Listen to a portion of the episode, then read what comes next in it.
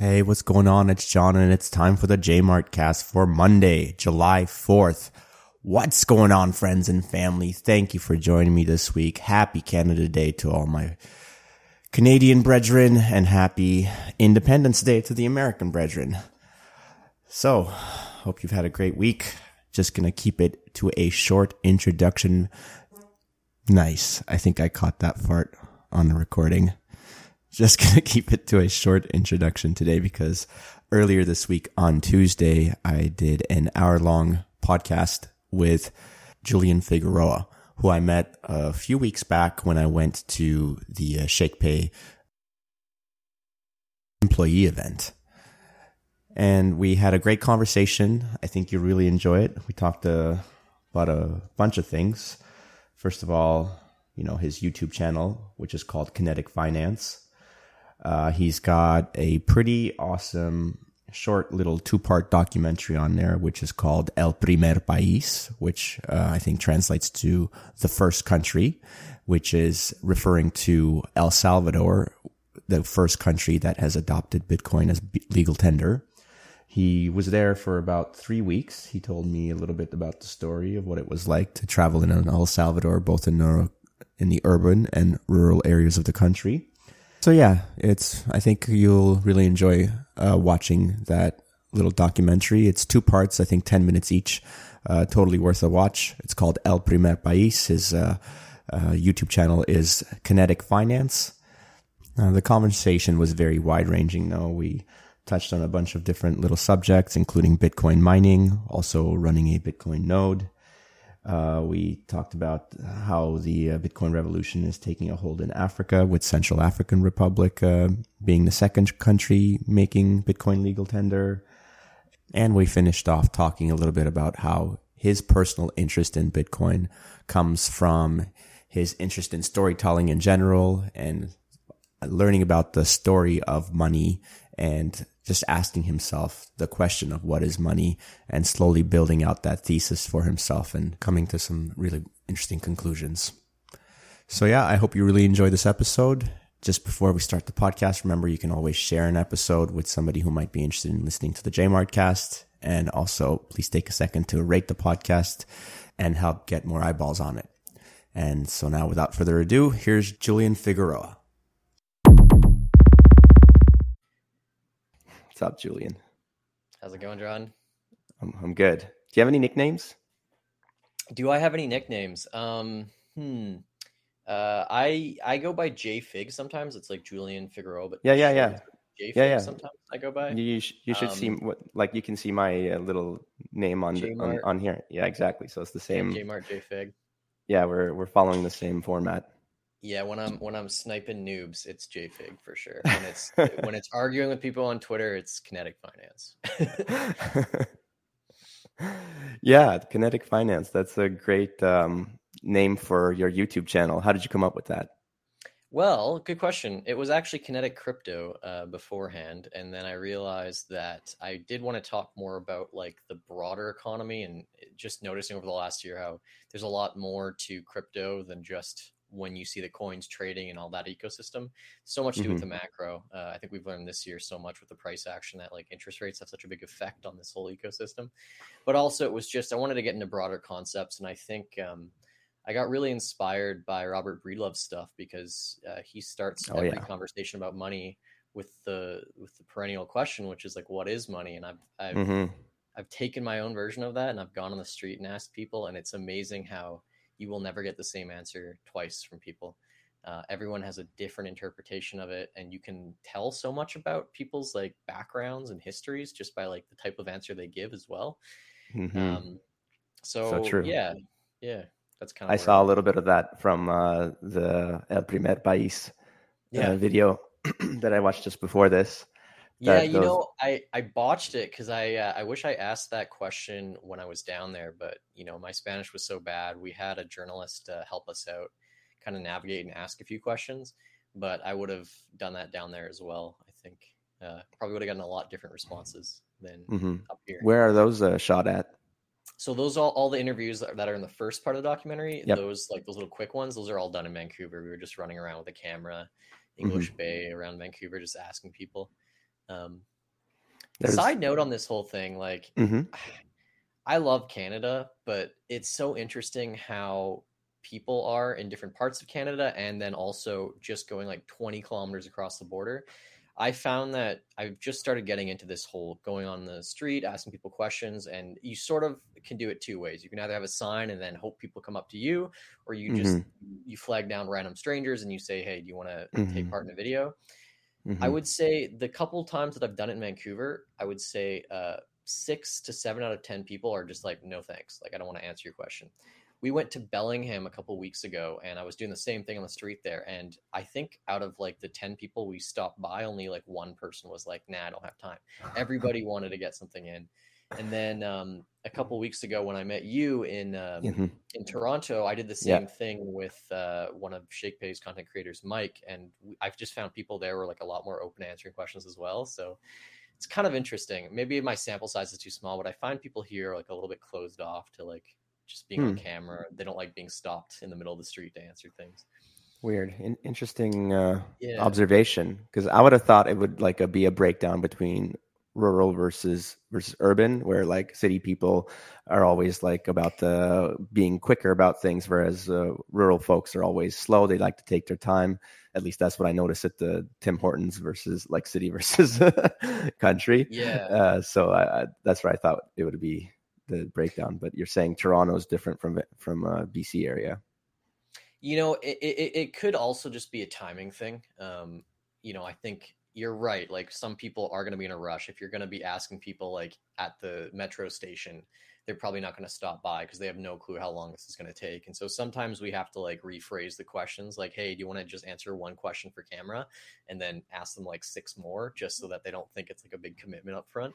Because Ah. again, you are just like you're flagging people down. But I just know like I've watched so many of these style of videos and like the Mhm. places where you always get like the coolest you know variety of people are usually these big metro areas like new Yeah. york you get people who have like entire shows just based out of asking people in like times square Mhm. random questions um but i mean yeah just so far in like vancouver i found people are a little bit more closed off than other places I did recently have like a CP24 reporter come ask me uh, to do a quick little video. It was myself with my family, and now that I think about it, I, it's it's got to be like the perfect conditions for you to really want to do that because like it was really really hot, and Mhm. I was with my family. I wanted to spend time with them, so it's like if I agree to do this, I'm taking that time away from my family, and it's on top of that, it's like hot. Like uh, I'm not going to be in the shade for this. Like so.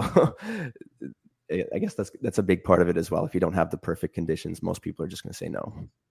Yeah, that's a really good point. Like one of the things I do avoid doing is pulling over couples Uh, because I find that like it's one of those things where you'll just see like the girlfriend or the boyfriend like look at the other one and just be like, nah, like today.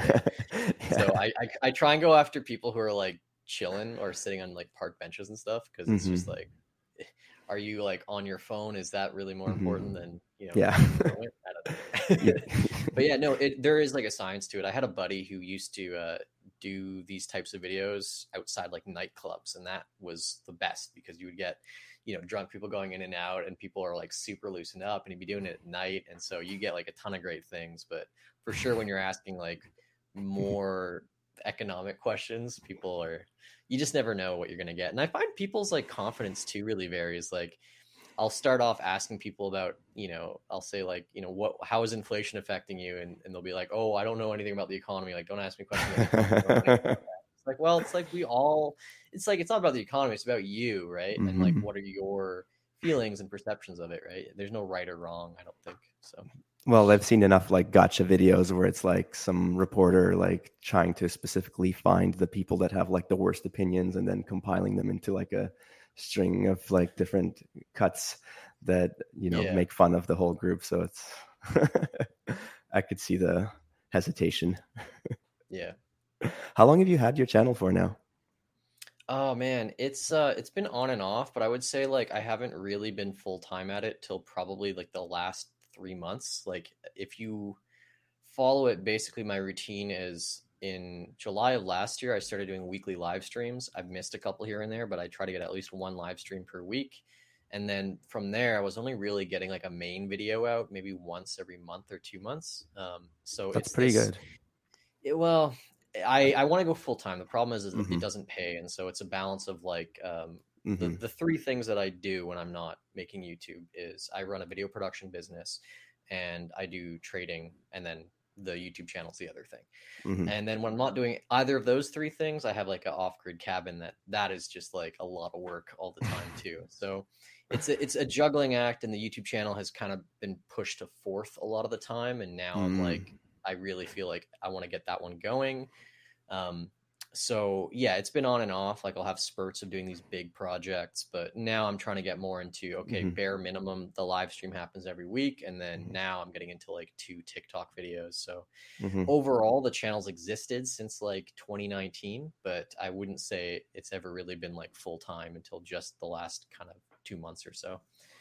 Wow. And is your video production company like is that what was responsible for the tahini uh tahini's commercials or or were Tahinis, no, we didn't do commercials for Tahinis. I just did that little uh real thing. So that was interesting. Like when I was out and uh when we met in Toronto, it was Shake Mhm. Pay. Mhm. Um they sort of didn't kind of sponsored me. It was like they wanted to have me out there as just a gesture of, you know, goodwill and fun. They didn't really Mhm. expect that. They were like, "We'll we'll cover your trip out here. Just come film content with us and hang out, and uh, you know, we'll show Wow. you some more of the culture." Yeah, so that was like super nice. Um, Amazing. them. So, and prior to that, I had met them down in Miami. I'd met Jean and then a couple of the other uh, kind of the people that came down to Miami from the crew there.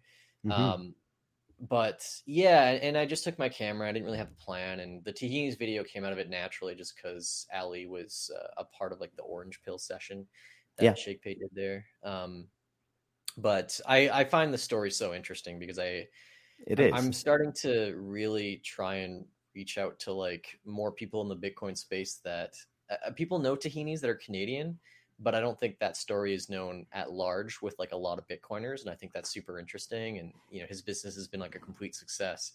Mhm. Um, you know, so yeah, Yeah. I mean, it's it's Bitcoin is for everyone. It's not just for anarchist libertarians and, and stuff like that. And, Yeah. and I think Ali's story is really cool. And and the, the little video I did does not cover the whole thing. Like Mhm. he has a really interesting story about like how he immigrated here and they started with like one restaurant and they were working you know super hard and now they got this franchise system and i, I eventually i didn't get a, uh, a super long interview with him but i want to talk more at large about that like building a franchise and scaling a business is one of the hardest things Mhm. imaginable like managing to pull yourself out of the day to day and and make Mhm. systems is incredibly challenging. It's something that I, I would say I failed at in my own business because I really wanted to get more employees and stuff and, and scale it up because we had a lot of demand, but I, I couldn't figure out the hiring process. Um, and then just. I, I hated building out systems, yeah. And so it was just it just stayed kind of this thing where like I would spearhead it and I would give gigs to my friends and stuff, and it, it still runs, but Mhm. I don't think it's ever going to get to a point where you know I got one in like every city and and you know I got the whole Hmm. thing running on its own. Like I kind of always have to be a part of it, and there's probably a way to separate that, but I I haven't quite cracked the code, and it's just not the same. Uh, an agency is not the same as like a restaurant for sure as well. So, Mm. but I really envy the people that do figure it out because it is tough, um, but it's doable for everyone. Well, I think Ali's story is pretty pretty awesome, and it, it need it like it could use more people who are content creators who can kind of get it out of him almost and uh, and share it with the world. So that'd be pretty cool if you actually got a chance to do that. Uh, yeah, I, I I did get like we got like a 12 minute interview, but yeah, I mean like things are pretty they were pretty rushed th- those couple days that we were there. Um, mhm. so we might I might do like a follow up with Zoom and stuff, but I got good footage of like the whole establishment and whatnot, and I think there is like a longer five or six minute video in there or 10 minute video uh, that goes Mhm. over his story, which would be really cool. So yeah, hoping to make that at some point. hmm Yeah, maybe if real quick we could just summarize, like generally speaking, like he told some of it during that orange pill session, but essentially he was in Egypt during the um, what was that revolution called? The Um, Arab Spring. Arab yeah. Spring. Thank you. and he saw what kind of inflation did to Egypt and how it uh, raised the price of food so that people just couldn't even afford for their basic needs. Then that led to such like a crazy regime change. And post that, he he he was he was in Canada and kind of was seeing some parallels as a response to the pandemic and didn't know what to do. And he was probably i think he was saying like he was like his business wasn't going to make it. Was, so what they ended up doing is just calling, kind of following the footsteps of uh, what microstrategy did which was put a lot of all, all their cash sa- or all of their cash savings into into bitcoin right? And then mm-hmm. this was yeah well i mean i yeah like i think a big part of it was um he was definitely like seeing the dollar get devalued early on mm-hmm. and then mm-hmm. MicroStrategy. Like I don't have like a big successful business, but I was lucky enough to kind of do the same thing as well. As soon as MicroStrategy announced, I was like, oh shit! Like I also have like a ton of cash on the balance sheet. Um, call it a balance sheet. I and I was like, I don't know how to spend this because like, I'm not scaling my business right now. It's getting mm-hmm. full, but like I also want to do the YouTube thing, so I can't scale it. So what do I do? I did the same thing, putting it into Bitcoin, and then I ended up making a video after that uh, talking about I think there are certain types of businesses that really benefit from doing that. I don't think all businesses should have Bitcoin on the balance sheet because I think mm-hmm. if you don't have free cash flow and you don't have reserves and stuff, it doesn't really make much sense. And if you don't have that low time preference, um, you know, look at uh, things as well for your business. If you're trying to, you know, sell your business or or if you are able to scale your business up quite quickly, mm-hmm. uh, you know, it doesn't make sense to to put it into an asset like that. But if you are in a situation like you know Ali and I were, um, and you're like looking for an inflation hedge, mm-hmm. it's almost the easiest one to get into. And to break it down, like unless you have you know millions of dollars, you're not going to buy real estate. Real estate also comes with a whole bunch of maintenance costs. Mm-hmm. A lot of businesses, when they have free cash flow, they go and they buy a warehouse, you know, or they instead of renting, they go and they buy, you know, whatever place that they're in, uh, the McDonald's model, right? And then mm-hmm if they're not doing real estate, uh, and many businesses can't because the cost of entry is too high, right? And you don't want to take on like a mortgage as well. Um, if you're not doing real estate, you know, some people put it into like bonds or they start like a corporate portfolio for their business. Mm-hmm. Um, I ended up doing that as well. But again, the thing that's nice about Bitcoin is you can dollar cost average into it, not in the same way that you can with stocks. Mm-hmm. And because stocks aren't super easily divisible, uh, you know, let's just say you want to load up on some Amazon for your corporation. Um, you know, you're buying in two thousand dollar increments until well, the split was pretty recent, but uh, because of Bitcoin, like any size of business, if you have even like a really small balance sheet, right, you can just pace it out exactly how you want. And it's also just like it's a 24 7 asset as well. So if you do need to mm-hmm. dispose of it for whatever purposes, it's it's pretty quick and easy. Mm-hmm. Um, it's also being it's also nice knowing that you can just own it um, and you're not, yeah. you know, just leaving it at a brokerage, holding it securely yourself, where you know it's not exactly. I mean, like, to it. I mean, this is all theoretical, um, and I don't think you know any event has ever come where people's like stocks have been seized, uh, they've been diluted, but um, I think all of the brokerages technically are only insured for up to two hundred and fifty thousand dollars. So if you had like a million dollars of stocks, and let's just say like the whole stock system stopped working all of a sudden, never has never happened, but mm-hmm. it's possible. Just like you buy and hold, you'd only be insured up to that certain amount, and you can't take possession of stocks, right? I, I don't know. Maybe you can do certificates, but no one's really doing that. With Bitcoin, it's just like I have the keys, I can buy as much as I want, and then you know, mm-hmm. self custody's up to me. I can make that as rigid or as like mm-hmm. not rigid as I want. So yeah, and you can verify the whole thing with your own node. Exactly. Yeah. And I am just getting into that right now. I got a little mining rig. I cannot seem to figure out how to connect to my uh to my Ethernet, but uh, going the nodes coming next. Um amazing. Uh what uh which model do you mind sharing? Oh, it's uh I was at a Bitcoin meetup we had here and some guy was like, "Yo, I got this like S9 for sale." And I was like, "Oh, okay." fuck, I, I don't even care if it works that well. Well, it should work, but like mm-hmm. he sold it. I think I bought it for like 300 bucks or something Canadian. Probably not nice. the greatest deal. It's it's super like outdated model, but mm-hmm. I got really inspired. I don't know if you know uh, this company called MintGreen. I know I'm not familiar. So MintGreen is uh, they are outfitting um, boiler rooms with miners, and then they're using the heat output to heat apartment buildings here in Vancouver. Wow. Yeah, cool. it's super cool. It's super cool. So what I didn't realize about these things, I always thought like, well, that doesn't seem like that economical. Like, you know, why would a miner be a good source of heat compared to just like a regular heater?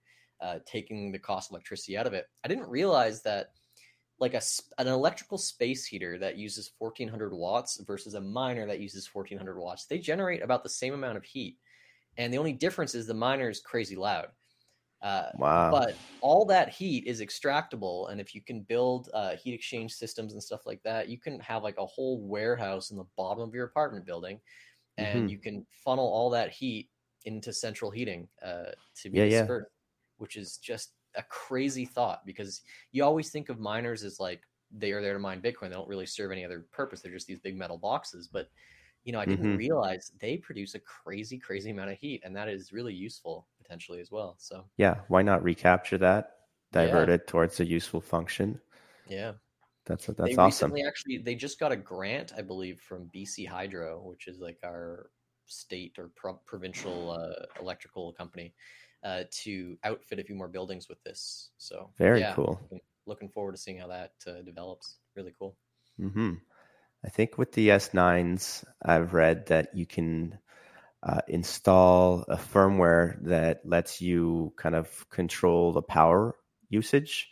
Yeah. So you can like wind it up or wind it down. And then I've read that some people are able to wind it down to a sufficient level where it's not so loud that it's like really you can't have it on, you can't be around it if it's that loud. But it, it quietens down it qui- quiets down uh, considerably and then it also acts as a space heater so you kind of get the best of both worlds a little bit Yeah, so I, I have an off-grid cabin. Unfortunately, I don't have like an amazing power supply for it. Like I just have solar, uh, but eventually I'll be getting like I think diesel or propane out there. But Mhm. uh, the hardest thing out there is like if you want to heat during the winter, you're either running a fireplace, and I have one out there, but it's a small one because it's a small cabin and it runs out every like three or four hours.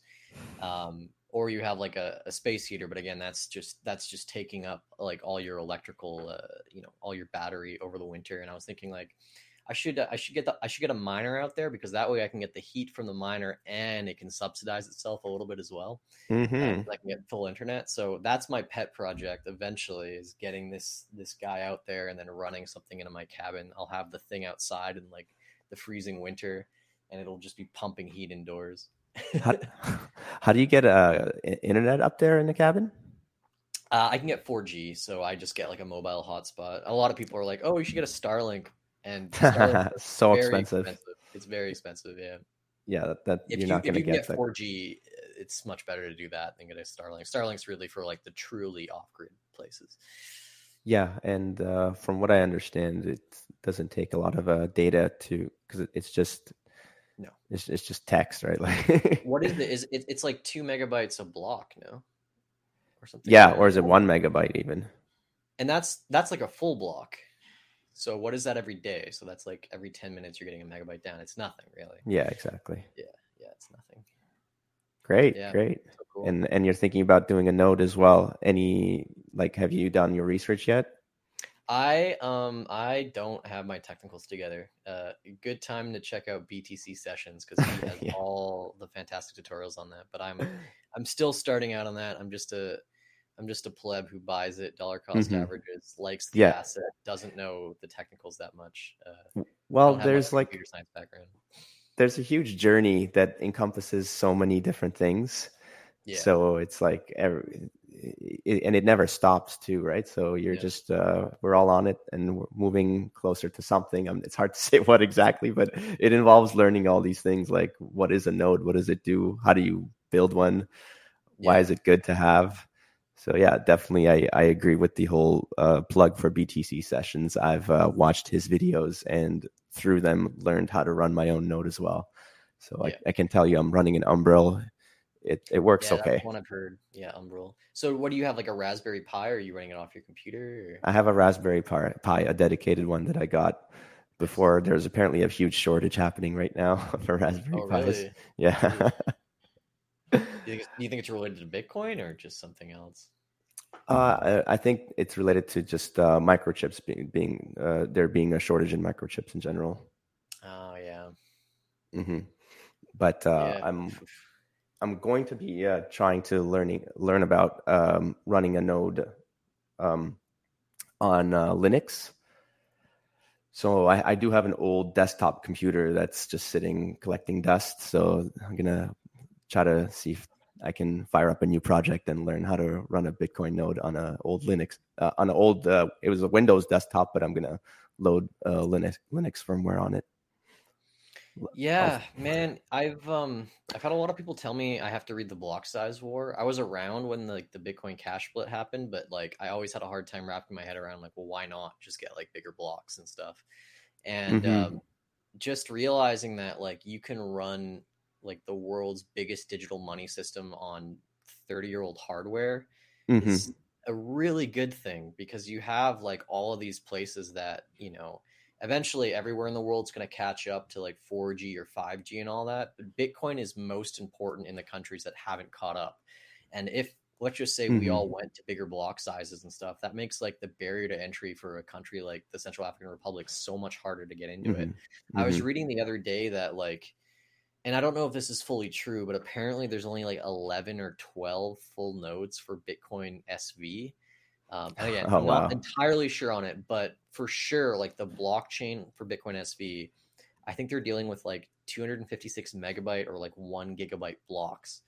Um, Whoa. And almost all the transactions are like just spam. Uh, there's not much actual value being transacted on the chain Mhm. but you need to download like terabytes on terabytes on terabytes to get the full SV blockchain. Uh, and so it makes it basically impossible because there's no economic incentive to do it, right? Like if you want to have a full node, you have to spend thousands and thousands and thousands of dollars to do it. But I don't Mhm. know, like what's the cheapest you could get a full node for now? I think the Bitcoin blockchain is what, like 400 gigabytes? Yeah, uh, between four and five hundred. So I mean, like an SSD for that size, you could get in bulk from Alibaba or something for like eighty bucks, and then a Raspberry Pi is like hundred or something. Mm-hmm. So we're talking about a, a sovereign way to verify money uh, Mhm. that is used everywhere for one hundred and eighty dollars, as opposed to like the next Mhm. iteration of Bitcoin. I don't know what Bitcoin Cash is at. Probably not as crazy as SV, but still pretty high up. 180 bucks to basically verify your own transactions is, is pretty great. So It Yeah. took me a while to understand that. To be honest, though, it's um, it's a hard concept because, like, this is a funny way to put it, but I just thought like if you look at the number on your phone, then like it's got to be true. like, Yeah. you know what I mean? Like, I didn't think like, oh, it could just be like somebody just shows you whatever number you want to see, but in the back, like, you know, everything's siphoned away. Like, like how do you know? How do you know that like when you buy Bitcoin from the exchange that you actually have it and it's not just like them saying that you have it, but it's not really there. You got to move it off Yeah. the exchange. You got to move it into your own wallet and then you verify it with a node. Okay, where do I get a node? Well, you can use somebody else's node, but then you got to trust them, or you can build your own node. Okay, I'll build my own node. How much does it cost? Millions and millions of dollars. Okay, never mind. I'm out, right? Like Yeah. 180 bucks? Sure, I'll do it. Man, it's so interesting uh seeing how quick everyone is learning in like this one vacuum how important it is to have the keys to your own Bitcoin. Because I think obviously like when Mount Gox went down, uh everyone learned like the hard way back then. But uh every successive like wave of like bull markets we get into, we get these new participants who go straight to the I just want to own it as a speculative thing. And then Mhm. they chase the yield or they keep it on exchanges or, or whatever, right? And then they just you know i feel so bad like some people are like oh anybody who chased yield is an idiot but it's just like dude like uh, celsius and all these things they were working fine for a year uh, Mhm. the average person is not going to like read all these things then they wake up one day and they find they can't withdraw their money and like that's a brutal way to learn but it happens to so many people Mhm. Mhm. but uh, where was I going with this? Well, the, the whole thing that's so interesting is like every single one of these yield lenders, uh, I think with the exception of Ledn, yeah. uh, is basically under complete distress right now. Uh, Yeah. They're either raising like a ton of capital to basically, uh, they're basically raising capital to just get the withdrawals fulfilled. Uh, they're going to basically dilute any previous equity holders to zero. I think wow. that's almost the plan with like BlockFi at this point. Yeah, I just got um, my dad off BlockFi finally. Yeah.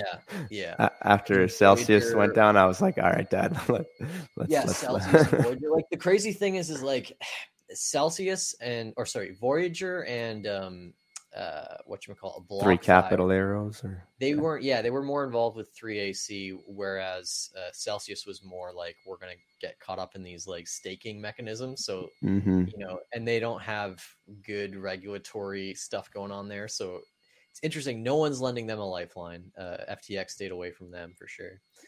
Um, that tells you something brutal. about it, I think. Yeah, yeah. I'm actually I actually am working on a video going over like the top three things to watch out for in a crypto project, and like the first one's like it's it's worth looking up the management of the company that you're investing in and see what statements people put out. And like the one with Mashinsky is like he, he shits on Bitcoiners all the time. He's like, oh, 30% mm-hmm. of all Bitcoin's been lost because the Bitcoiners told right. you to take possession of your keys. I'm just like right yeah, that's how Bitcoin works. yeah, it's if your system worked too, people wouldn't have problems with withdrawing out of there. So, it, well, it's, it's, amazing how much that uh, clip backfired, right? That's a famous clip of him saying totally. that you shouldn't hold your own keys and you should let uh, somebody who's more, uh, I guess, technically sound to hold that for you because it's going to be safer. Because Bitcoin, let's be honest, is prone to user error if you're not yeah. careful, then you, you can lose your Bitcoin. So he was making the case that you got to trust somebody else. You can't do it yourself, which is mm-hmm. kind of shitty because like you got to empower your customers. You can't tell yeah. them that they can't can't do something. Um, uh, that's how I see it anyway. But so and then of course it backfired because all the people that thought, oh, he'll do a better job holding our coins are no longer owners of those coins. So boom. No. No. yeah, I mean it's it's it's brutal how these lessons have to be learned. Um, man, the thing I'm just really grateful for is like I was part of the wave that got uh, my money stuck in Quadriga, and so I'm like one of the creditors on that. I had a like good amount of Bitcoin, good amount of ETH and, and Canadian dollars in there, and like I learned the hard way on that. And wow. I did actually have money on Celsius at one point, um, and I, you know, thankfully I pulled it off. Like this, this is the thing with all these things is like Luna people had some inkling of was going to go down before it happened. Like there were a few people, but like you had to really follow like the Dylan LeClair's and all the others, you know, like the real mm-hmm. Nick Carter insiders. Like only a couple people were calling uh calling the shit out for Luna and how that algorithmic stablecoin stuff wouldn't work. The thing is is like I couldn't be bothered to understand all that. Uh, mm-hmm. Uh, the Celsius stuff was like a little bit easier, and thankfully, a lot of people were like, "Yeah, this is going down." and then you also had Mashinsky coming out calling FUD and looking really desperate. So, you mm-hmm. know, that mm-hmm. was months of months of people calling out Celsius, and I realized as the yields were going down, like it's not even worth taking the risk at that point. Like 2%, percent mm-hmm. this mm-hmm. thing could be a scam, even if it's like five percent chance that the whole thing could go down. That is not worth two percent yield on my on my Bitcoin. I look at it similar to like how Greg Foss talks about bonds, where it's just like it's all uh, risk and no reward. Mm-hmm. you got to realize, like, you know, your yield has to come from somewhere, mm-hmm. and your potential upside is like five percent a year, and your potential downside's a hundred percent. Mm-hmm. So you better have a damn good reason to put your money into these things. Um, mm-hmm. and if you are, you better do your research because if you're not, like, I think the lesson's just been learned by everyone at this point that like the risk to reward is not worth five percent mm-hmm. To yeah. lend it to someone that has like opaque practices. Like I got to know exactly where those funds are being lent out if I'm ever gonna lend them out again. So yeah, you you gotta at least put a small stack in. Don't put the whole thing in there because like yeah, it's not worth the risk.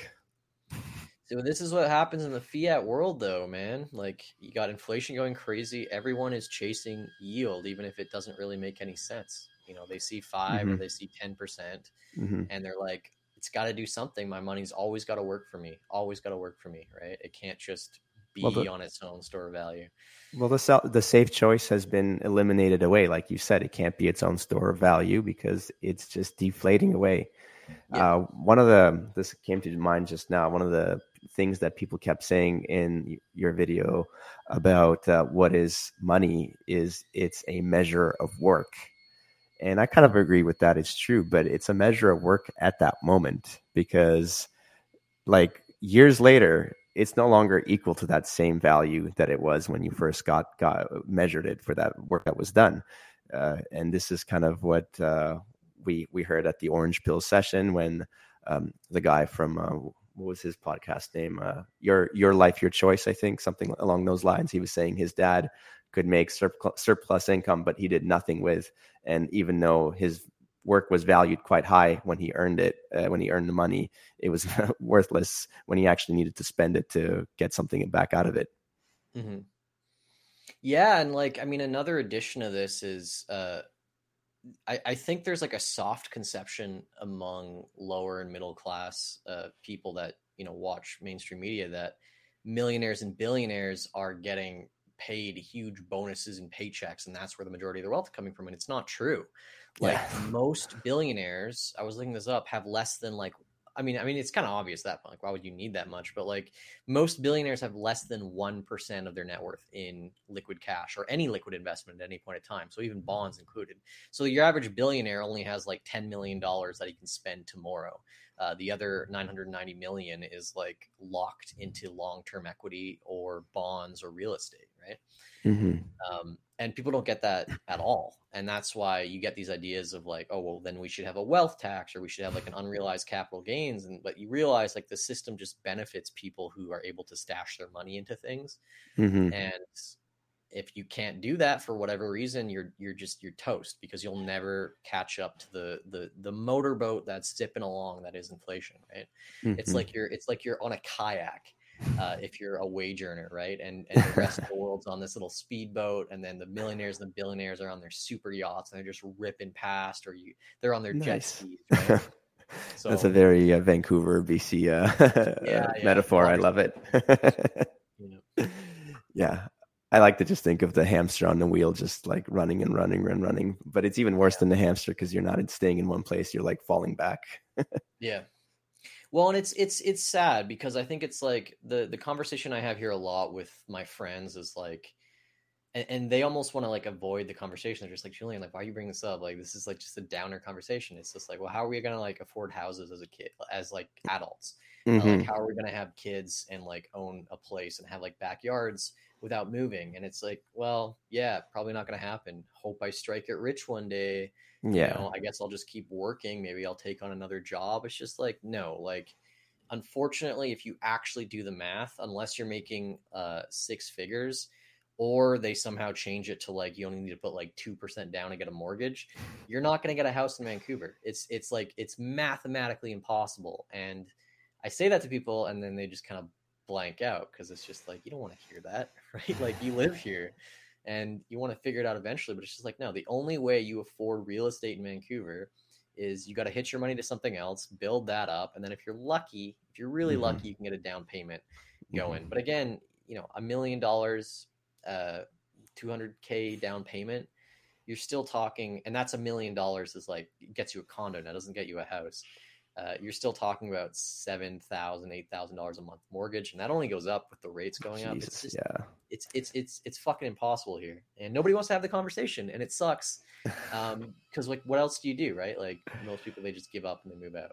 Yeah, uh, or they just rent forever, and that's fine. Some people are okay with that, but yeah, it's mm-hmm. it's brutal. No one, yeah. Well, it, it it's a huge disruption, and it and it has a lot of. uh first, second, third order, order effects that are negative. Like, mm-hmm. like I mean, it definitely drives homelessness. Like, you know what I mean? Like, we've just seen that by like these uh, by just seeing like more tents popping up in urban urban cities. Uh, it yeah. there's and also, I mean, the other thing is is the price inflate like going up like that is just a it's a measure of the money being broken, right? Like the the houses are getting this monetary premium that should be in the money, but it's just being replaced for the money well, into the houses, well, because yeah, houses get this crazy monetary premium for like a bunch of reasons, right? Like number one, it can produce cash flow, like gold, most stocks, etc., are not, right? Mm-hmm. Um, and then number two, uh, what other asset in the world can you lever up like uh, five to one? Like mm-hmm. no one else is gonna get. You're not gonna get a loan for anything else. Try getting a business loan mm-hmm. that levers you at five to one. Impossible. But mm-hmm. real estate, sure. And why? Because the notion it just goes up forever. So who cares if you can't afford your mortgage payment? The bank will gladly take it off your hands. They'll make a mint, right? They'll just they'll just hold on it for a couple of years, even if there's a recession, and they'll be able to flip it for more. And it's uh yeah, it's so it's such a shitty system. Um, yeah. Well, you know, you know what's really interesting is like you look at countries that don't have uh, good banking infrastructure and mortgages, and they don't have crazy monetary premiums on their housing. Go to countries, and I, I mean, like these are third world countries, but go to countries where you cannot get mortgages. You mm-hmm. just can't. You got to buy stuff either flat mm-hmm. out, or they give you a mortgage for like fifty percent down at like crazy mm-hmm. interest rates. There's no monetary premium on real estate in those places, right? Because you can't lever it up. So. Was yeah. was that what it was like in in El Salvador when you went? Well, El Salvador is an interesting case. I think it's because, um, from my feeling of it, and like a lot of South American countries and Latin American, to be honest, every country that's not Canada and the U.S., the families stay together, right? So you'll have a family household, and everyone will contribute to mm-hmm. you know a mortgage or maintaining the house or whatever, right? So the, yep. the kids will stay basically until they get married, and they might even stay once they get married. Uh, so it's a completely different system, and that also makes it harder for us up here as well, just because we do have this notion of like, no, once you're 18, you leave the house, you forge your own destiny instead of like, uh, you know, you might have. I mean, I know actually quite a few families here that are like Chinese or from India, and they'll have like four co-signers on the mortgage, right? You don't mm-hmm. like most, you know, most like white families. I'll just say white families. You're not no worries you'll see it a lot more in other ethnicities and immigrants and stuff because they have yeah. stronger familial connections, right? Mm-hmm. So, yeah. Um, now with El Salvador, is it is it is it that like they just don't have the infrastructure for making real estate kind of like this big in, um, industry, or is that part of it too? Like in in in like these so, smaller. I mean, El Salvador is a really interesting country from like a geographical standpoint um, because almost half of the population lives. Maybe it's like a third. Most like a, a, good majority of the population is somehow connected to the capital city, which is San Salvador. It's like a huge, uh, sprawling metropolis.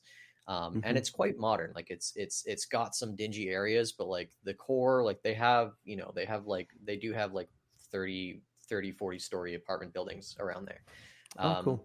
So, you know, in terms of like that part of El Salvador, I think they probably do have, you know, banking and, and you know, people are getting mortgages for those places. But as soon as you go outside the city, uh, mm-hmm. a lot of the properties and, and things around there, I imagine, just get passed on through generations or they get mm-hmm. sold uh, in like a, a, just you know broker to broker kind of system, mm-hmm. not like how we have it up here where everything is connected to the bank somehow. Mm-hmm.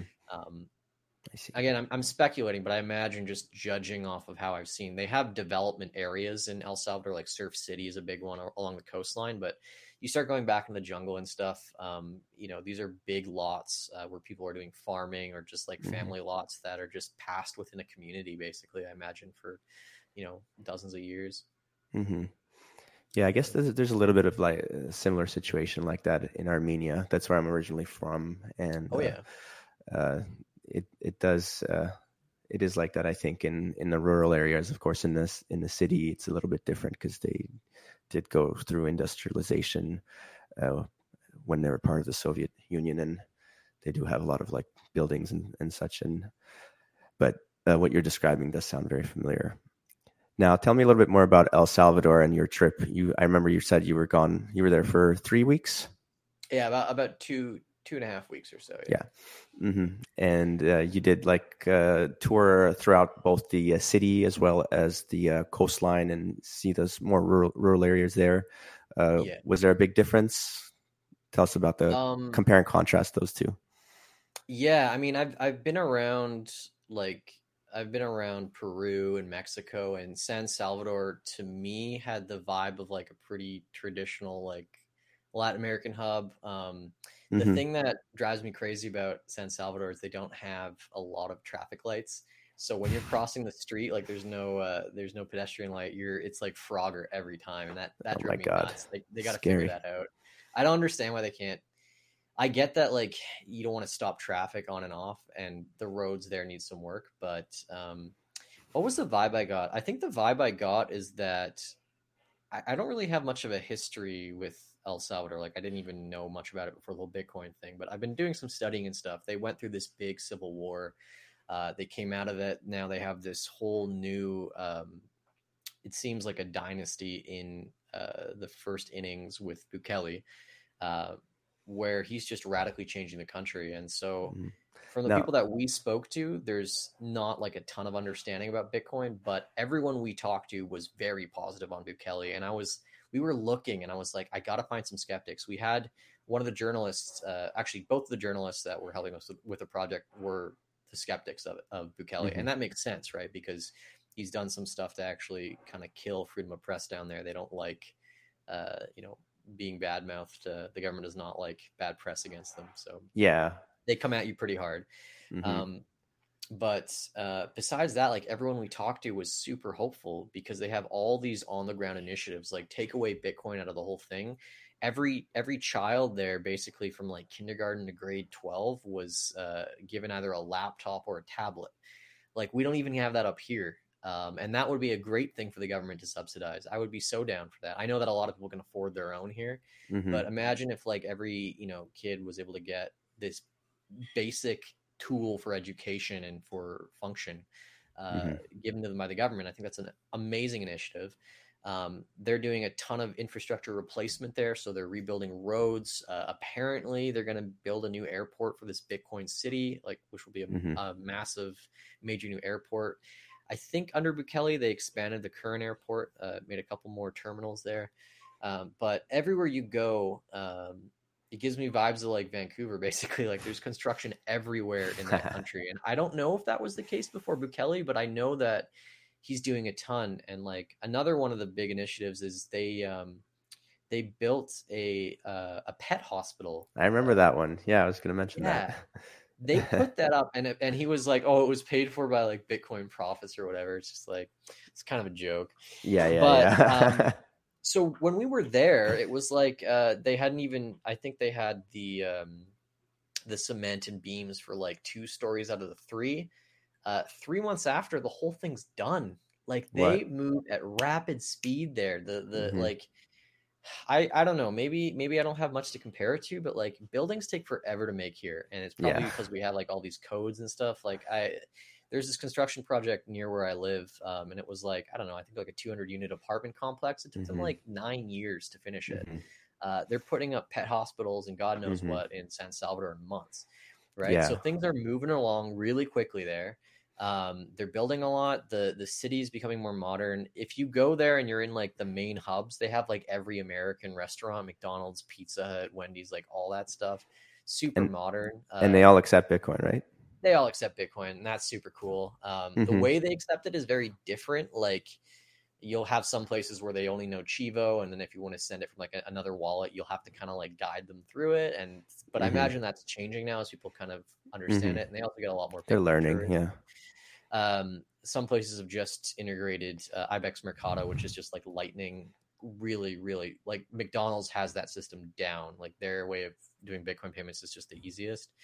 Um, but you know, it's it's a lot more modern than I think people uh, expect. Um, you know, they hear about El Salvador and they probably still think like you know, kind of ravaged. But no, like they have big malls there. We were in Mhm. these like giant shopping malls, cinemas. Um, Mhm. nice public parks there. Mhm. Now, I don't want to sugarcoat it. Like there are areas, and we did go through like some slums, and I would actually imagine like there are a lot more people who live in like you know the Mhm. slums that li- than live in like the modern areas of uh, Mhm. El Salvador. But um, you know, it's uh, it's pretty good. And like even when we went through like the sketchy areas, like we never had anybody come up to us. Um, you know, To bother you, yeah. were there really nice and then so that's like the main city um Mhm. when you go over to the beach it's like all it's like their tourism paradise for like they they get people from out of the country um not as many as they are getting now but they're getting like you know they're getting people from all over the place coming to go surfing there uh, Mhm. a ton of expats uh, who've come over Mhm. um, we met some really interesting people. I liked El Tunco. El Tunco was like probably my favorite like beach town. El Zonte is nice, but it's not fun to kind of navigate. Like you can't just like walk to everything, or you can, but you're just like covered in sweat after. El Tunco is kind of you can tell it's like a little bit better design for uh, tourism and stuff. It's just like one one street or two streets. Mhm. Um, yeah. El the- is amazing though. El Zonte is really cool. It's got these like amazing black sand beaches. Um, but man, everyone there is just like they're they're happy. Uh, that was the vibe that I got. I know that there are issues with security and there's a lot of things going on like kidnapping that gets kind of shoved under the rug and mm-hmm. i actually take issue with some of the stuff that like max Keiser and stacy herbert post because they only show the good side of el salvador there's a lot of mm-hmm. stuff under the hood that is not that great that the government mm. is kind of omitting uh, from the public um, but uh, there's nuance everywhere you go right so i would say as a whole um, when they say his approval ratings are 86% I 100% believe that. Um, yeah. Everyone there seems to be reaping the benefits of, I think, you know, his more positive vision of the future and the fact that he's just getting shit done. Um, Bukele is is like no other politician they've ever had down there. Uh, you know, he's just he's just I mean he's running it like a CEO, and I don't know if that's the best thing for like every country or every society, but I think for a very tiny country, like 200 kilometers long, um, mm-hmm. I think he's the best bet that they've had on leadership, um, probably in the last like 50 years or more. Mm-hmm. So, yeah, yeah. It's, it's, interesting. I mean, they they've they've gone through everything, right? They've gone through civil civil war. Um, I think I, I saw that like because of the civil war that that basically ma- made their uh, original currency they had worthless and that's what led to them being de-dollarized or not de-dollar but dollarized where they had to basically make their economy work i don't know if they suffered hyperinflation with the colón. I, would have to look that up I, I think it was more i have to look up that whole thing all i know is that when they introduced the colón, or when they introduced the us dollar it was super controversial as well as mm-hmm. bitcoin like i remember the first couple of weeks of bitcoin you had people protesting um, mm-hmm. but when the colón uh, got changed to the US dollar, it was like pretty hellish for a bit there. But uh, people Yeah, I, I, can imagine because it makes all the paper money people had been saving completely worthless. So that's happened. I, uh, they, they had like a swap line for it. It wasn't like, oh, bam, your colón's worthless. Like you have these redemption periods, right? But yeah, you better switch it over pretty quick, right? Yeah, exactly. It's uh, it's pretty stressful when that happens. I'm sure. Yeah, yeah. At least with the Bitcoin thing, they didn't have to lose what they already had, and in fact, they got thirty dollars extra. So, what is Armenia on? Are they on? Are they in the eurozone technically, or no? Uh, they're right in between where like Asia and Europe meet, and okay. Armenia has their own currency called the dram, but it's like it, I think it, it exchanges like five hundred to one for to a, for a U.S. dollar, so it's pretty worthless. And uh, I think um, like they have their own central bank. I don't know this uh, too too well, but I think they have their own central bank, and they don't really have a lot of power. They rely a lot on the Russian central bank. I think. So, oh, okay. So they're a lot more tied to the Russian banking system than the European or American. Yeah, they're definitely not tied to the European. They're they're like an old Soviet uh, republic that um, uh, you know they they're, they're, a small country with uh, difficulties with their bordering neighbors, and they have a hard time even defending their borders without the help of Russian military. So, Jeez. yeah, yeah, this world is such a big place, man. Like I, I, I'm, I'm getting deeper into like geography and like I'm trying to learn a lot about Africa recently because I think that's like second to South America or maybe mm-hmm. first. That's where like the Bitcoin revolution is really going to take hold. Mm-hmm. Um, well, but, Central African yeah. Republic is the second place to deem it uh, legal tender and I don't yeah. know too much about it except for from I think I listened to one podcast where somebody said that similar to El Salvador, this comes from like a a leader kind of seeing, understanding it, and wanting to kind of you know help his country, help his nation, help his people by adopting it for his country, having that vision. So that's interesting. That seems to be a, a commonality between the two countries. Uh, maybe that's the path forward for a lot of places. I, I, I think it's um you're gonna see that like the countries in the respective continents that first adopt it are gonna reap the benefit of like all that external investment because eventually if like dozens of countries accept Bitcoin, like you're not special for accepting Bitcoin, right? Mm-hmm. Uh, El Salvador has seen such an inflow of capital uh, since it's begun. Like their tourism numbers are like sky high.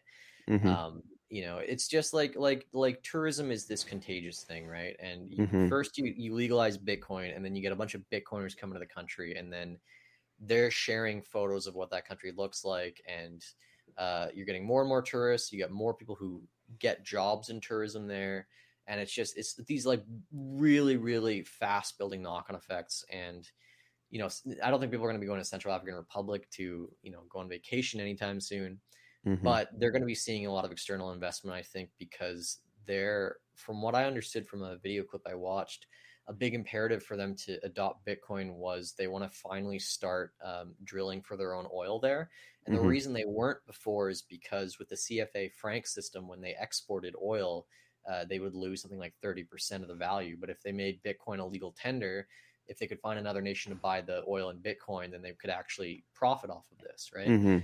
Uh, so this this is an amazing That's fact, man. Feathers. That's gonna ruffle feathers, but yeah, it, it, better ruffle some feathers. Like I hate to say this, but fuck France. Like uh, I don't like swearing too much on the podcast, but like when I found out about this, like this is a thing that people don't know about. That France controls was it 14 or 16 African nations and just yeah. cuts them at the knees every single day by making them not be able to have their own currency that can like have any value whatsoever. Anything you do in those countries, whatever value you accumulate, you have to like get some money for it, right? And you can't get any money except for these whatever I don't even know what it's called. If you want to import anything, it has to go through uh, mm-hmm. France's treasury. I don't know about their central bank, but their treasury. Well, that's the mm-hmm. thing that's interesting about this is it's not even France's central bank that's handling. I don't think they have a central bank because they're using the euro. But anyways, their their treasury is handling all of these transactions to the euro or the US dollar or whatever, and they take commission fees. Like this is like this is like MoneyGram, but for like a country or for like 16 countries, right? Like France mm-hmm. is like the mm-hmm. MoneyGram for 16 African nations, and that's it's it's disgusting. It's like, deplorable. Really, yeah, it's it, it it it cripples these these countries and their ability to grow and whatnot. And and the the trouble with a lot of these countries too is like they have to import stuff. They cannot produce enough energy. They cannot produce adequate food mm-hmm. supply in those countries as well. Mm-hmm. And so every time they want to import stuff, if they're not just getting IMF loans and then the, the loans are in US dollars, so they don't have to mm-hmm. worry about that. If they want to import stuff that they've made with their own economic fruits, France gets a cut of that. And like I mean, it's, it's crazy. Like we're acting all woke and, and shit. Like we, we care about like all people's lives and stuff. And in mm-hmm. in Europe, like they love doing that mm-hmm. stuff too. But like you're you're you're it's like indentured servitude when you when you do mm-hmm. this to mm-hmm. countries. Um, and I'm glad that it's it's it's like it's it's cool that Central African Republic is like right smack in the center. Uh, mm-hmm. and it's it's similar to how El, Sal- El Salvador is like right smack in the center of like that part of the uh, yes. the hemisphere as well, right? These little fires that spark, and God knows where it's going to be in a couple of years, but I, I think it's really going to start spreading for sure. Mm-hmm. Yeah, and like now that, like, if from what I understand, you're right. The Central African uh, Republic has a lot of uh, natural resources, and if they can actually tap into those resources and get value, true value for them, and be able to accumulate that, then that could potentially like turn the country upside down it, it's a lot harder of a place to find information on. Um, but I mean, I think the statistic that goes around is like only 10% of the country has access to internet.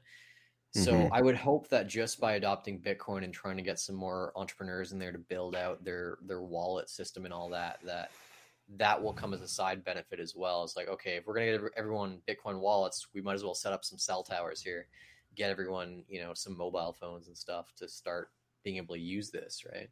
Mm-hmm. So, yeah, Inter- very interesting.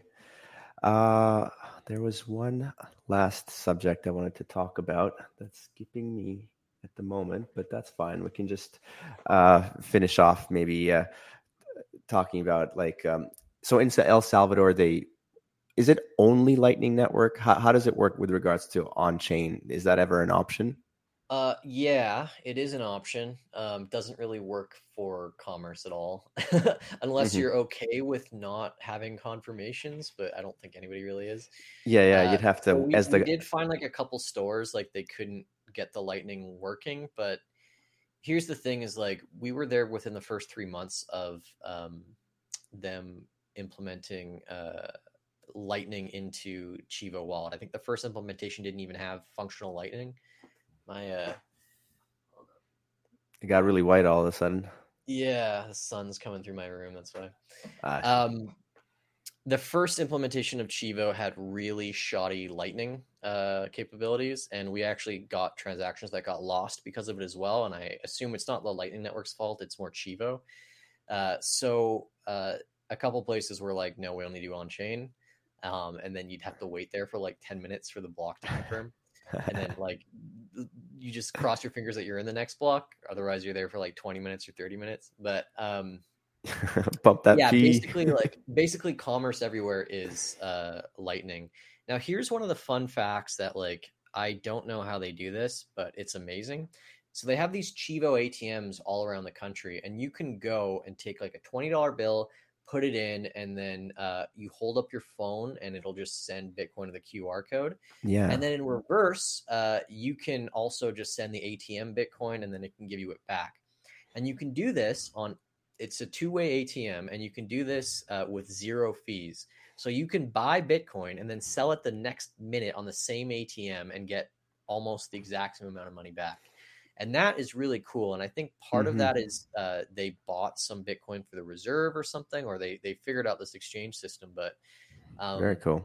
basically like I, I don't know they might have some private bitcoin atms in uh, el salvador but you can use all of these chivo atms without uh, without having to give them any sort of id i think all they want is your cell phone number to send you like a secure code um, but they don't ask for you to have the chivo app or anything uh, which is really cool um, and Yeah. There's one Yeah. thing, sorry to cut you off, but I remember watching your video and there was like uh you're talking about all the innovation that's happening in El Salvador and there's one guy who had like this machine where you're just putting in coins and then you just scan a Oh, QR Edgar. code yeah that was and- really cool and mhm. yeah you talk about so that? like so that's like stacking sats to the next level right because for most of their economy it's not digital like they don't have not everyone just has like you know tap to pay and then a lot of the street merchants definitely are not going to take debit or credit right? Because you're going to have to have these like 25 cent per transaction charges. And so people are carrying change around all the time and uh, one of the entrepreneurs that we met down there was making a machine where you could basically just uh, okay i'm gonna fucking explode here. Because you know what? My window has the sun coming right at it. I don't know why Yeah, yeah. Uh, it's not Um, bothering me, don't worry about it. Uh, anyways, uh, what I was gonna say is uh, Edgar has this machine where you can just put in coins, uh, it tallies it up, and then it just sends you that Bitcoin uh, via Lightning to any Lightning enabled wallet. And I thought like that is so c- cool because it's it's it's you, you can look at it for like what it is on the surface, and then you can look at it for like the uh, the economic uh, value of it, which is like you're turning physical into digital. Um, at like you know with like a machine like a box that turns it's it's it's i guess you can say it's like a bitcoin atm but because it's just um uh because it just takes coins right it's like this tiny box you just like you put it in like you're putting quarters into like a gumball machine and then it just sends you lightning payment and it's like instant too i i, I think i showed the whole thing in the video but it was like yeah, yeah. It was like right away. You had it and on a Muun increment- wallet. increment, because of because of lightning like you can set a fee and all that if you want to uh, hmm but because of lightning like you you load it up with bitcoin um, and then you can just get it on your phone like 10 cents or 20 cents worth and that's awesome. And a, a lot of people don't really understand this but like all the debit and credit systems that we have right now for like you know paying for let's say a coffee or whatever there, there's like 25 cents minimum to do these things. And i know that like jack mallers is, is really changing this up with lightning but hmm this is a big deal in um, third world countries because they don't have even if even if uh, you know these debit machines came to El Salvador, it's not like the average person is going to carry around like Mm-hmm. you know a, a debit machine at your local like uh, fruit market, right? But everyone's going to have their phone, yeah. and so the ability to just like beam over money digitally and not have to carry around change is is awesome, right? And then Mhm. again, bank in the palm of your hand, like we just will never understand it here because we take it all for granted because we've had this system forever. But you go to other countries, you see how it works. If Mhm. you're a traveler, you really understand this concept too because you're constantly changing currencies and working Mhm. within other systems. And some countries you can just tap to pay, and other countries you always got to have a lot of cash on you, and that makes you Mhm. nervous. Like hmm being able to have a bank anywhere across any country around the world is going to change the way that people travel and it's going to change the way that these economies are able to actually have savings too and it's hmm it's inspiring man the the good stuff is just it's not happening here in the US and Canada um, I want to educate people on Mhm. this but it's really hard to just drill it into people's heads that Mm-hmm. Uh, nowhere else has time. it as good as we do in terms of like monetary privilege. So yeah, absolutely. We need to have that pain, right? To to have the need to learn and understand these things.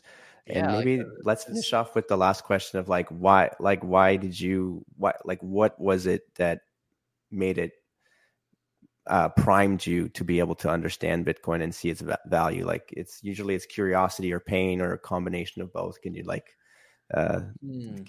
give that story a little bit, maybe from uh, in- incorporating your orange peel story? I think you t- you said to me in our first conversation that your girlfriend uh, was the first person who introduced you.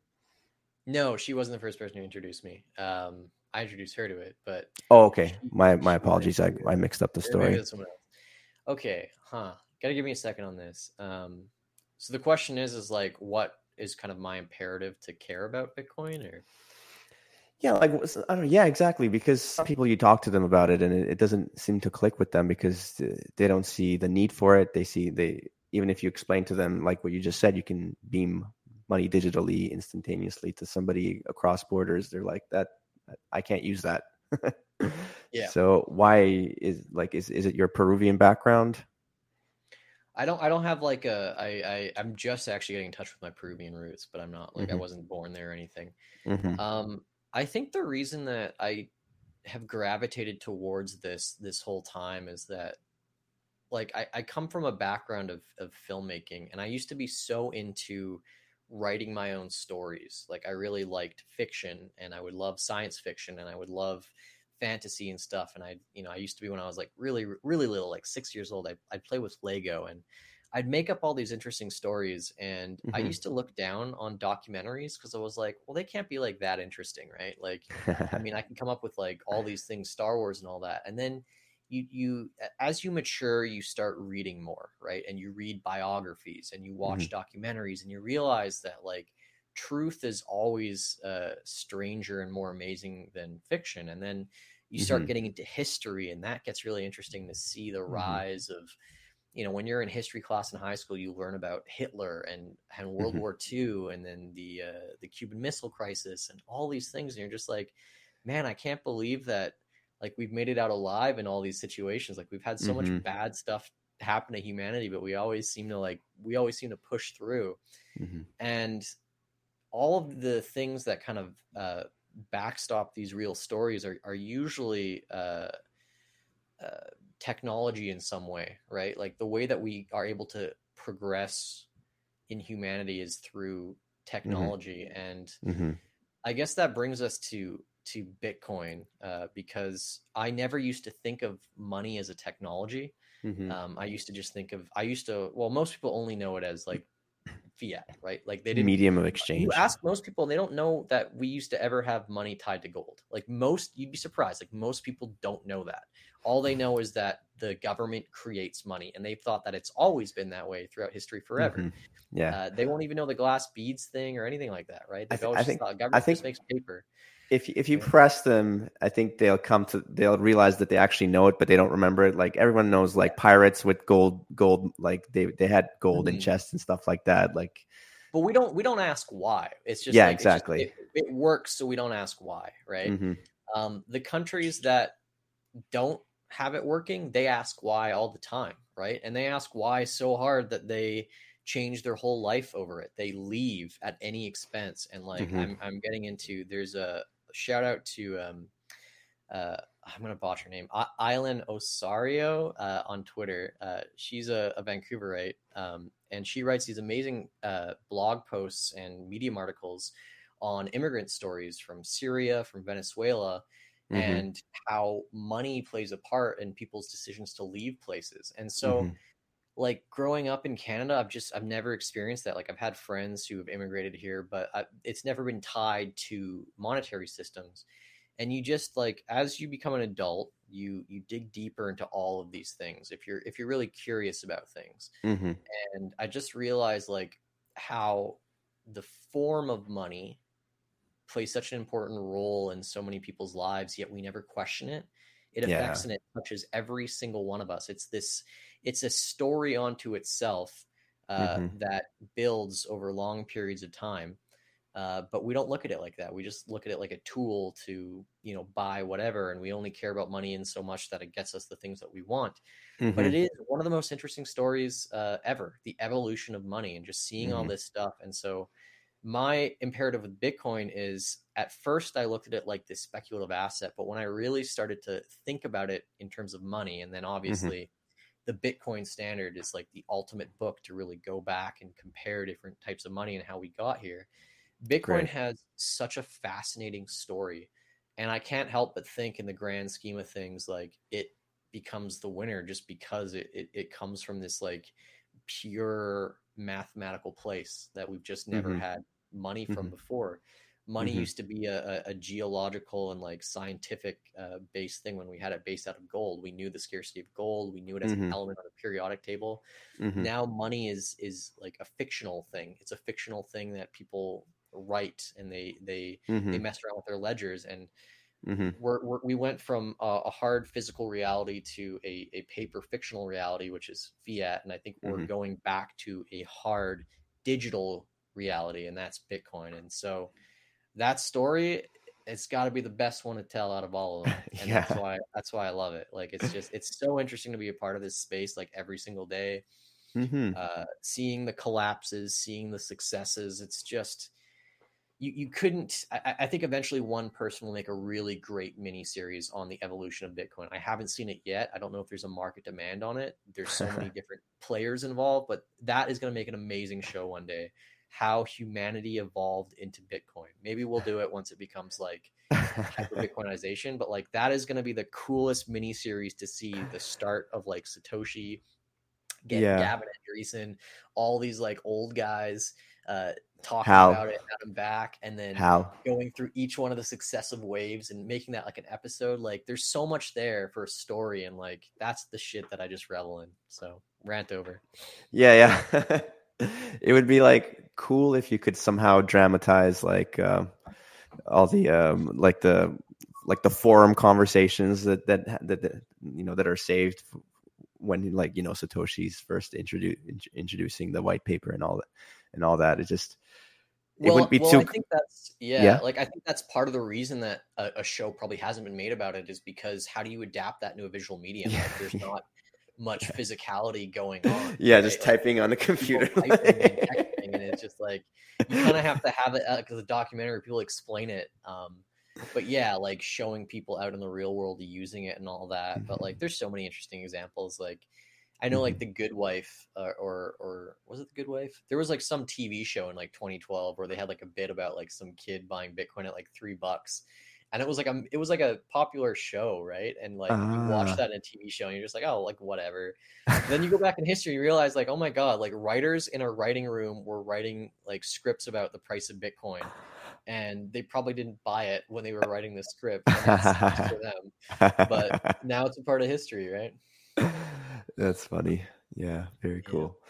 Man, uh, well, I, I I love your answer about the story of Bitcoin. Yeah, it's it's it is a mind blowing story, and like you said, a lot of times is. truth is stranger than fiction. And uh, maybe one day I'll have to do like a real deep dive into it for myself and kind of see if, like what I can pull out to try to share on the podcast, like some of the most interesting bits. Like I know like some of the you know more general s- stuff but I've and i have read the white paper but i've never actually gone through and like you know actually read what satoshi himself has said in in the forums besides besides the white paper so that would be an interesting yeah. project to go back to Man, I saw this page like a couple of years ago, and I was trying to find it, but somebody was doing like linguistic analysis on every single one of Satoshi's posts and trying to tie it to I think it was either uh, Gavin uh, Andresen, Nick Szabo, Hal, Hal Finney, Finney. And a couple others. But like, it was a really interesting post analyzing the way that the English was being used and like what tenses and, and writing style it was. And they were looking at like the times that it was being posted. And I think the consensus was that like the person was likely uh, posting from California, but through linguistic analysis, they were like kind of finding that the person might have been British. Um, Ah, and then everyone was like, "Oh, it's got to be Craig Wright then, right?" um, Get out of here. yeah, and then uh, then some people were saying like, well, wait a second, like no, there's actually like there's a surprising lack of cohesion in the way that this person was typing. Like this, it seemed like it was multiple people that would just take over this account at different times. And man, I gotta find that thread. It was like uh, it was years ago, but somebody, some group of people did this like big analysis to try and really figure it out, just based on every single one of his posts on Bitcoin Talk.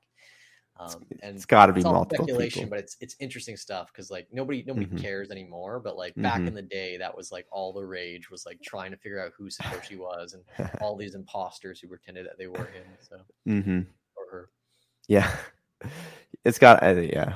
I mean, whatever. We don't have to speculate, but it's got to be multiple people. Who the hell is smart enough by themselves to come up with Bitcoin? The, the the thing that I always think about this when people say multiple people is uh when you have a group like this, um, it seems impossible that someone wouldn't like spill the beans on it. Um, and then the other thing too is like if you if you had all that Bitcoin, like you just left it in those wallets forever, like would Satoshi forget his own keys? Like there's all these things that don't make sense for like a human to do, which is like yeah, not eventually be tempted by all that economic value uh, to do anything with it. Yeah. Right. Um, they obviously knew that like, you know, if Satoshi's wallet starts spending, then everyone's like, oh shit, he's alive. The project's you know compromised or whatever as well but mm-hmm. yeah there's so many questions about i guess the actions of those first couple wallets that are like was this a god like, was, was like not like tempted by anything a normal human would um, but yeah yeah it's funny a lot of bitcoiners will will, will say that max Keiser uh had some interesting he was like oh i, I think bitcoin's turning he had this uh he had this little blurb he gave me. Uh, I met him at Bitcoin Miami. He was saying like, at a certain block, Bitcoin became like sentient. Um, mm-hmm. It had its own like AI. It's alive. it's I, alive. I could, I, could, I could understand like what that actually meant, but I was like, yeah, there there is some some conscious. There's a conscious being that has created Bitcoin that does not function like a normal human would. That's all I could say. yeah, yeah, that's. Uh, it, I mean, I personally, I would be tempted if if if I was Satoshi and I knew the private keys to the wallets that contain like what is it? What is it? A million coin? Yeah. it's over a bunch, but I'm like, and I was thinking like, what if he what if he just lost it all in Mount Gox? What if he was like, man, you know what? Like, I'm gonna, I'm gonna, I'm gonna try and give Bitcoin some liquidity. So I'll trade against myself in Mount Gox, and just like one day he just lost it all, and then he's like, "Fuck, I'm out of here." Because I think Mount Gox was around in 2011. No. Yeah. Oh, wait, yeah. No, it, went, it, went, down in 2014 though. I don't know. that would be like the the comedy, like the Seth Rogen version of like the Bitcoin story. yeah. All right, man. We've been going for over an hour. I really enjoyed the conversation. I always, yeah, I always love rambling about Bitcoin. Yeah, it's like yeah, we could keep going. we could just keep bantering. yeah, I just I, I really want to know what is it that makes people tick about it because I feel like some some of my friends are very um, cool with me trying to explain it to them, and they keep hearing it out, which is very nice of them. But for some reason, it's still not. Uh, it doesn't make sense to them and it's because they just don't have the imperative. There's not that pain. They've not, they haven't experienced the the thing that makes people driven to Bitcoin, and so I just yeah. wondering what what it was for you. It, it's always. I mean, I have the same thing. Like every single one of my friends hears me ramble about it. I've lost friends over it actually because I think like. Mm-hmm. You know, sometimes when you enter like a different, I guess, like wealth class, like it, it becomes mm-hmm. weird with certain friends. Like mm. you end up just buying everything, like dinners and stuff like that. Mm. Um, but I mean, like it's it's interesting though. And then like you have people who kind of like resent you for like not telling about, uh, not telling them about it earlier. Um, right. So the we are still yeah. early line doesn't work with them, eh? no, no. but you know what like i, I think at the end um, everyone has to approach it differently like i would say there wasn't like one thing that got me into it when i first got into it it was to buy shit on the internet that i wasn't supposed to buy and then i got into it as like ooh i can trade this and then i got into it as like oh what is money and mm-hmm. yeah it's just like I think that's when people really start to get into it. Is that's the best question. What is money? It is the best question because when you start asking that, then you start really learning the purpose of it and then understanding why it's going to be here forever. Mm-hmm. Um, but that's a really hard path to go down for a lot of people. And like my my job is like, look, my my my my one plug for myself is this is we have so many great podcasts and great books and great long form material on bitcoin but mm-hmm. the problem is is these are not starting points for most people most people right now who need bitcoin the most have so little free time to get into it mm-hmm. that they need to get little snippets of information you got you know 9 to 5 moms with like 6 kids and like two jobs and they need bitcoin they need a way to protect their savings but they got a couple minutes a night and they don't want to start reading the Bitcoin standard, uh, you know, while they got to put their kids to bed and stuff, right? They want to get the TikToks and the Snapchats and all these things. And then once it's piqued their interest enough there, then they'll commit the time to the big stuff. And so all yeah. my like my only goal for the next like year or two is I'm not the greatest. I'm not even close to being like a great mind on Bitcoin. There are so many others. I don't need to reinvent the wheel. The mm-hmm. thing that nobody is doing is making really fun short content for people to mm-hmm. rope them into this space. Mm-hmm. People are getting into this space because they hear about it as some like, you know, great way to like make money. They're not mm-hmm. learning about it in bite-sized chunks for what it is. They're just in it for the mm-hmm. money. And if there's only one thing I can accomplish in my life, it's to it's to get people in through like fun stories and interesting stories and, and get them into Bitcoin not because they want to make a ton of money, not because they want to sit down and spend mm-hmm. 10 hours going down a rabbit hole, but just mm-hmm. because mm-hmm. they enjoy the story of Bitcoin and every little piece that it starts out with, right? So, yeah, little bite sized uh, content to get your kind of mouth wet, I guess. I don't know. Get you salivating right? I mean, for something gonna, more. If you're gonna go down the rabbit hole, you know, you gotta you gotta start with like a carrot on a string, and that's yeah, that's a good way to put it. Well, then just give everyone uh, like a, a, a way to find your content. Yeah, so I have my YouTube channel. It's uh, you can just look it up on YouTube. Kinetic Finance. Uh, it's a mix of TikToks, uh, live streams, and whatever other videos I make. And then it's the same on TikTok, uh, Instagram. Just look up Kinetic Finance and you'll find me. And then Twitter as well if you want to see me uh, get into arguments with other people on the internet. that's fun. so, what else do you do on Twitter, right? Just shit posting all day long. Excellent. Thank you so much for listening to the end. If you want to reach out and talk some more about Bitcoin, you can always tweet at me at jmartfit or Message me on Instagram, same thing at jmartfit. There's also the email option. Send an email to newsletter at jmartfit.com. Otherwise, till next week, stay active, be grateful, Jmart out.